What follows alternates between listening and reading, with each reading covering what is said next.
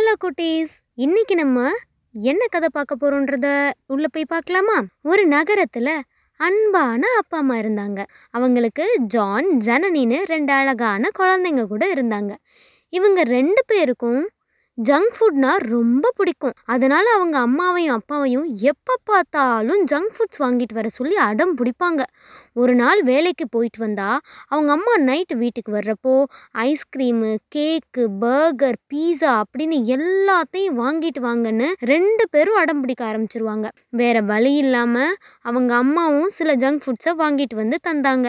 ஆனால் அன்னைக்கு அவங்களுக்கு ஆஃபீஸில் திடீர்னு மீட்டிங் நடந்ததால் வீட்டுக்கு வர்றதுக்கு லேட் ஆயிடுச்சு. அதனால ஜான் ஜனனியோட அப்பா அன்னைக்கு பஞ்சு மாதிரி இட்லியும் சுட சுட வெஜிடபிள் சாம்பாரும் சமைச்சு கொடுத்தாரு.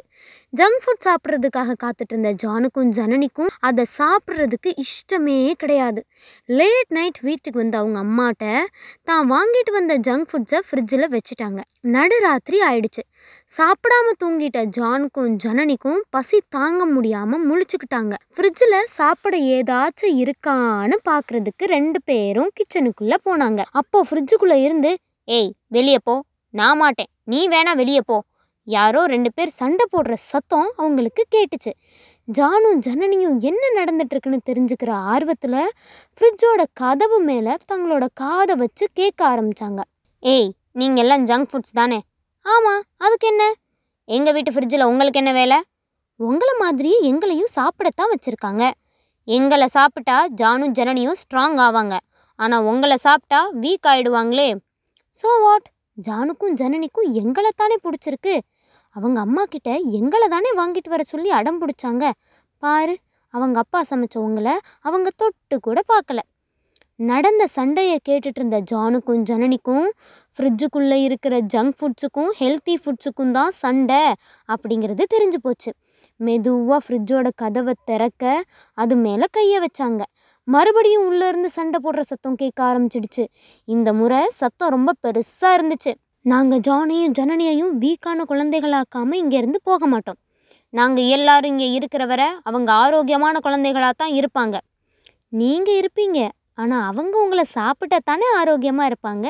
நீங்கள் வேணால் பாருங்கள் நாளைக்கு காலையில் ஜானும் ஜனனியும் எங்களை தான் சாப்பிடுவாங்க. உங்களையெல்லாம் நேற்று சமைச்ச பொருள்னு குப்பை தொட்டியில் தூக்கி போட்டுருவாங்க. ஜங்க் ஃபுட்ஸோட கேலி சிரிப்பையும் தங்களை பலவீனமாக்கியே தீர்வோங்கிற அதுங்களோட பேச்சையும் கேட்ட ஜானுக்கும் ஜனனிக்கும் ஒரு முடிவு பிறந்து ஃப்ரிட்ஜை திறந்தாங்க. வேகமாக முன்னாடி வந்து தங்களோட கலர்ஃபுல்லான முகத்தை காட்டுச்சுங்க ஜங்க் ஃபுட்ஸ் அவங்க அப்பா சமைச்ச இட்லி சாம்பாரும் ஃப்ரிட்ஜோட குளிரை தாங்க முடியாமல் நடுங்கிட்டு இருந்துச்சுங்க. ஜானும் ஜனனியையும் இட்லியையும் வெஜிடபிள் சாம்பாரையும் வெளியே எடுத்தாங்க. நடந்ததையெல்லாம் கவனிச்சிட்டு இருந்த அவங்க அப்பாவும் அம்மாவும் இட்லியையும் சாம்பாரையும் சூடு செஞ்சு கொடுக்க சந்தோஷமாக சாப்பிட்டாங்க. ஜானும் ஜனனியும் அதிலிருந்து அவங்க வெஜிடபிள்ஸ் சாப்பிட்றத ஒரு முடிவாக எடுத்துக்கிட்டாங்க. ஃப்ரிட்ஜுக்குள்ளே இருந்த ஜங்க் ஃபுட்ஸோ அதோட பேருக்கு ஏற்ற மாதிரி அது குப்பை தொட்டிக்குள்ளே போயிடுச்சு. இந்த மாதிரி இன்னொரு கதையோட உங்களை திரும்ப சந்திக்கிறேன். அதுவரை நான் தான் உங்கள் கீதா ராகவன். பபாய்